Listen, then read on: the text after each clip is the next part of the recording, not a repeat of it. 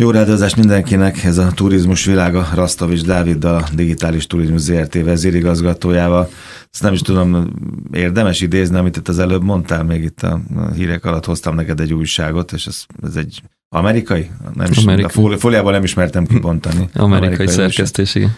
Ez egy nagyon elegáns újság, és uh, nyilván turizmus idegenforgalom témája mielőtt másra gondolna bárki, és ezt mondtad így félig, keserű, nagyon keserű mosoly, nem félig, hanem keserű mosoly, hogy ki tudja, hogy lesz-e mondjuk fél év múlva, egy év múlva ilyen nívós kiadvány, ugye mondjuk turizmusról.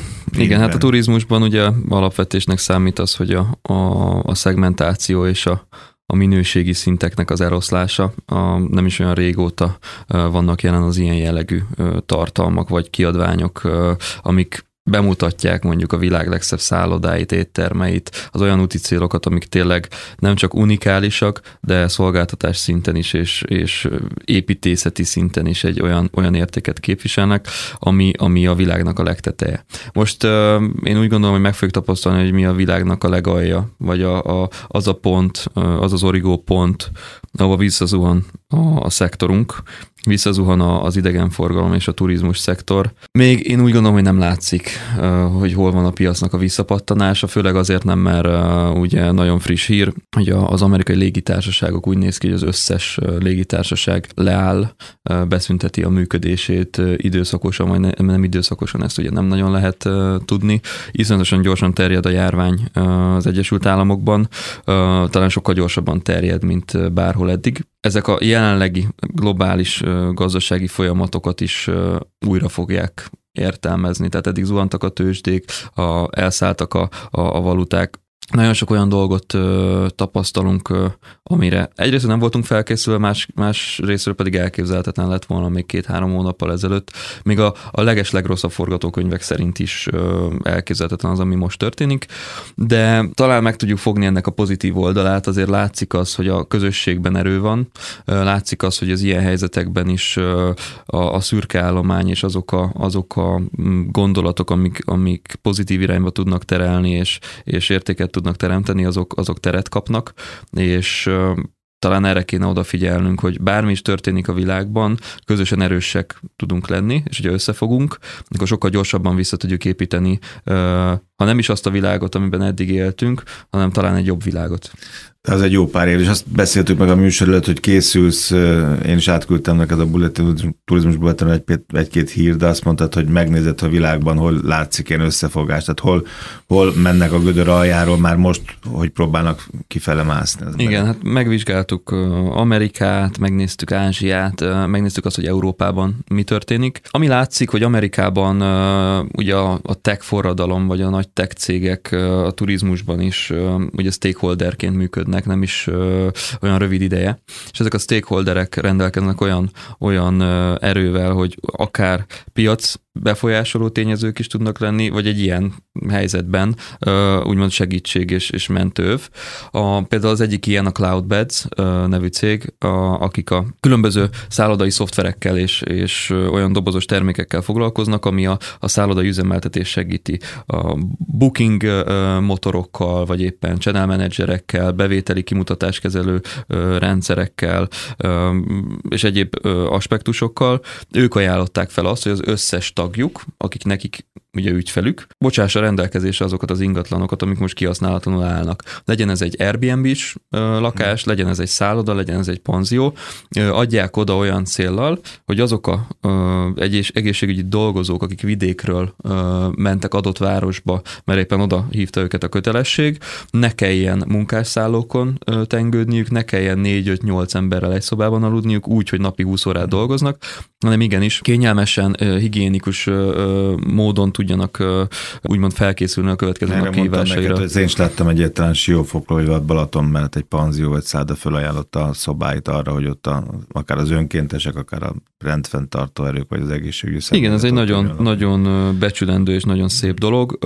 Most egy nem hazabeszélésképpen, de hogy az ember gondolkodik azon, hogy mit tud ő is segíteni a közösségnek. Például nekem a, a legjobb barátommal, üzlettársammal van egy közös ingatlanunk a belvárosban, mi is felajánljuk most egy ápolónak, orvosnak, annak, akinek szüksége van rá, elindítottuk a folyamatot, még nincsen meg az, hogy ki fogott lakni, vagy lehet, hogy többen is fognak, de, de mi is úgy döntöttünk, hogy amivel tudunk, segítünk. És például ez, ez egy ilyen hmm. dolog. Ha tovább megyünk Ázsiába, Ázsiában nem csak ezt a részét fogták meg a dolgoknak, tehát nem csak az ingatlant ö, ajánlják fel, hanem szállodát, mondjuk egy nagy szállodát képzeljünk el Tájföldön, amit felajánlanak ö, hajléktalanoknak, de úgy ajánlják föl, hogy őket uh, higiénikusan... Uh, Tehát olyan állapotba hozzák őket. Hogy olyan állapotba hozzák őket, hogy, hogy természetesen, igen, igen. természetesen uh, mérik azt, hogy fertőzöttek vagy nem fertőzöttek, az egész szállodát átalakították olyan szempontból, hogy, hogy egy szobában mondjuk nem lehet két ember, csak egy ember, elkülönítik őket, higiénikus az egész, és a szállodai dolgozók pedig nem azzal foglalkoznak, hogy becsekkolják a vendégeket, hanem azzal foglalkoznak, hogy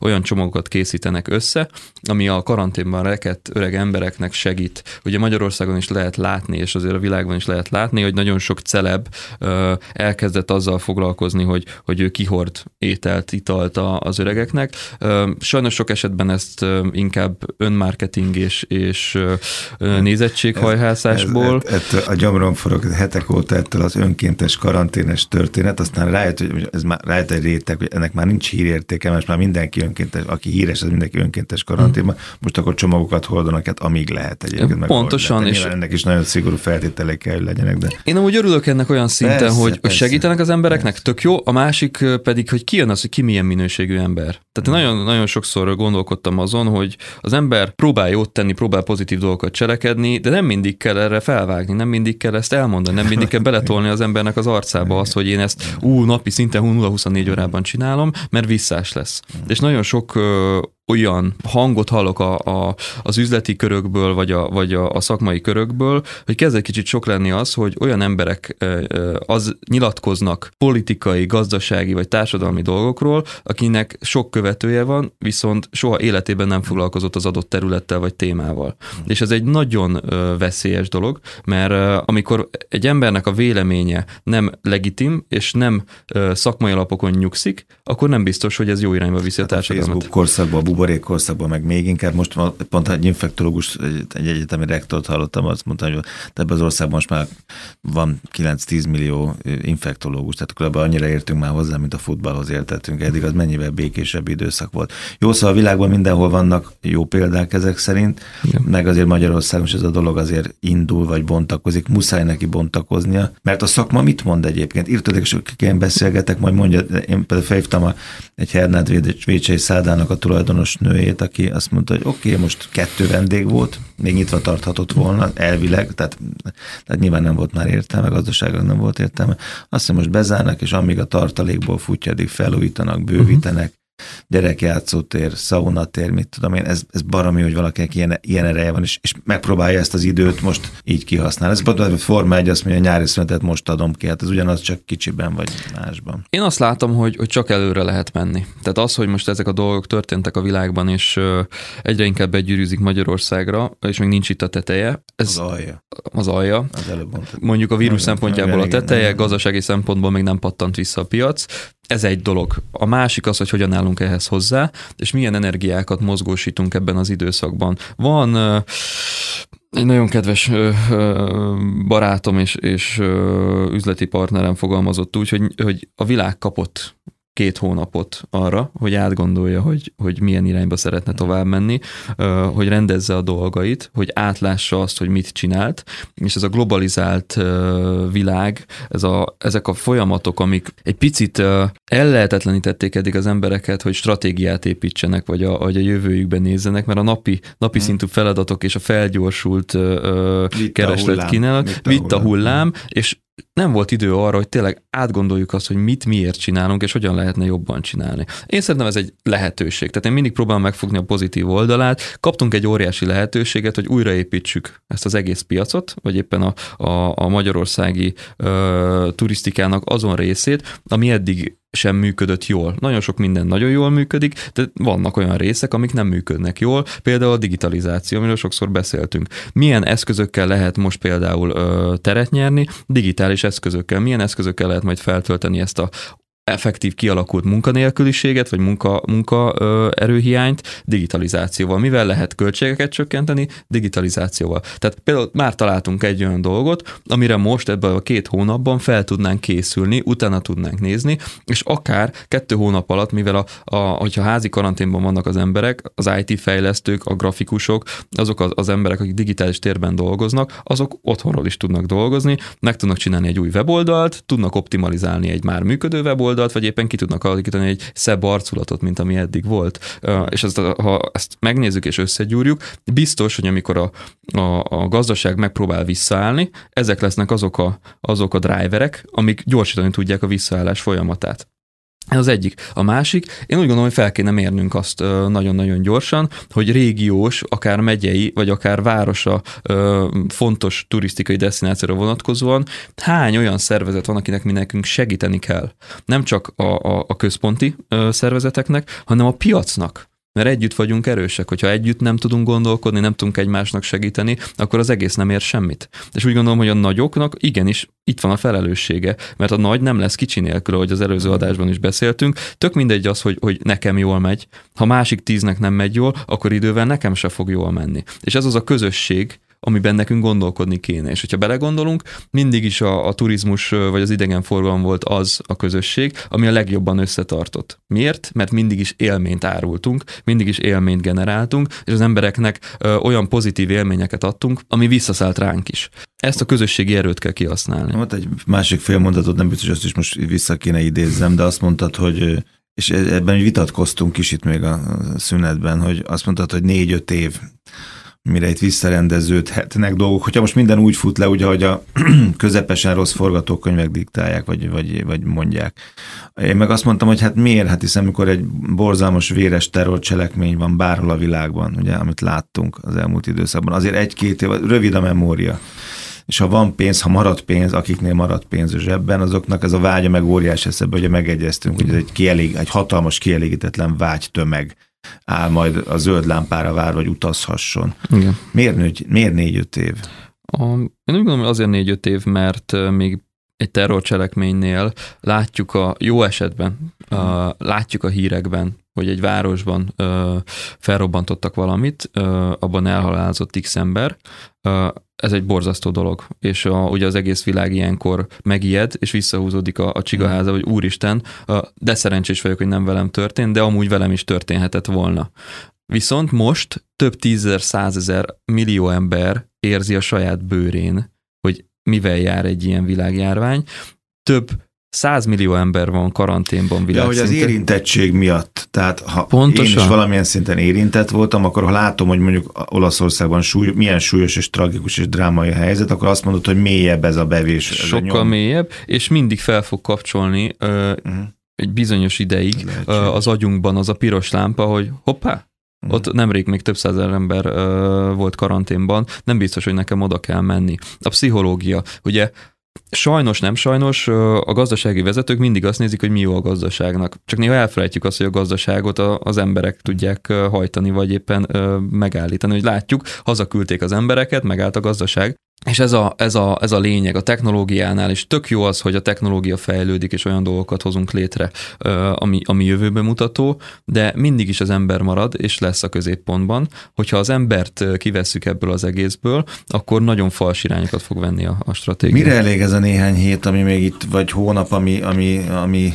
várakozásra készteti a, a vállalkozásokat. Egy nagyon kedves orvos ismerősöm egy másik rádióban nyilatkozott, és majdnem eldobtam a kormányt az autóban, mert, mert azt mondta, hogy most, most kell mindenkinek az egészségállapotát topra hozni, mielőtt ugye be, beköszönt az esetleges fertőzés, meg tanítsuk meg az idős nagyszülőket skype-olni. Előtte arról beszélt hosszasan, hogy milyen rossz Magyarország egészségügyi állapota, tehát mert ezért is elég rossz a helyzetünk, mert úgy egyébként nagyon sok a beteg ember, vagy a betegséggel küzdő ember, tehát nem jók a kilátása. Tehát azt gondoltam, hogy ez egy-két hét most már nem lesz elég, hogy most én földcombosítsam magam, akár így, akár meg Skype-on se tudom anyukám. Meg ez nem egy-két hét. Azért mondom, de akkor mire elég az idegenforgalom a szektorban? Menjünk oda vissza, hogy, hogy Először is maradjon mindenki otthon. Mert hogyha otthon marad, Ez és nem találkozik része, emberekkel, persze, igen, akkor igen. nem tud megfertőződni. Tehát ez egy nagyon, nagyon jó alapvetés, és uh, például az, hogy én eljöttem ide a, a, stú- akartam a mondani, stúdióba, ez pont arról igen. szólt, hogy kisétáltam az autómig, beültem, megálltam itt előttetek, bejöttem, és találkoztam veled. Akiről Erősen bízunk egymásban. Erősben bízunk egymásban, meg